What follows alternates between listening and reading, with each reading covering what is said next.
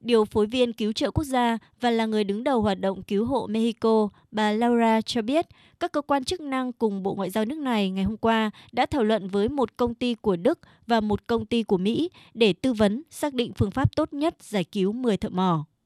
Những người thân của các nạn nhân bày tỏ sự thất vọng tột cùng trước sự trì hoãn của chính phủ trong việc giải cứu những người còn đang mắc kẹt dưới mỏ. Bà Magdalena, chị gái một nạn nhân cho rằng các kỹ sư Mexico không đủ trình độ để xử lý một thảm họa như vậy. Lẽ ra chính phủ phải sớm tư vấn càng nhiều ý kiến càng tốt.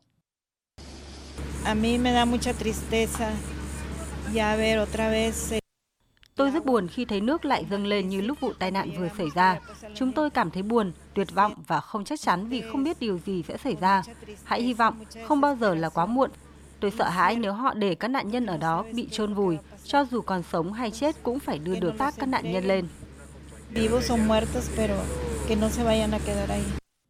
Trước đó hôm 3 tháng 8 xảy ra vụ sập tường hầm mỏ than Pinabit khiến nước tràn vào cao hơn 30 mét.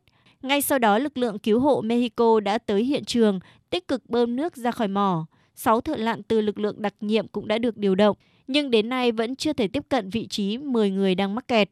Theo Bộ Lao động Mexico, mỏ than này bắt đầu hoạt động từ tháng 1 năm nay và chưa có bất kỳ kiến nghị nào liên quan đến vấn đề an toàn.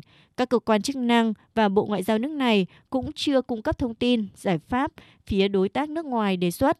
Song nhiều người vẫn tin tưởng những thợ mỏ người thân của họ sẽ sớm được giải cứu.